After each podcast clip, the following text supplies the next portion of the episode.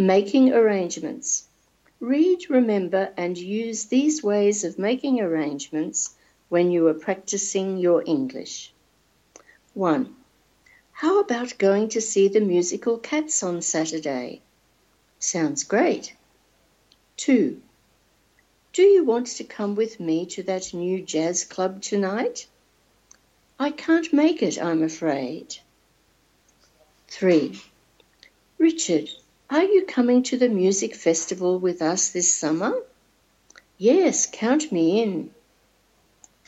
4. Do you want to start learning German with me? Not really. I'd prefer to learn French rather than learn German. 5. Would you like to play a new video game? Of course. Let's start.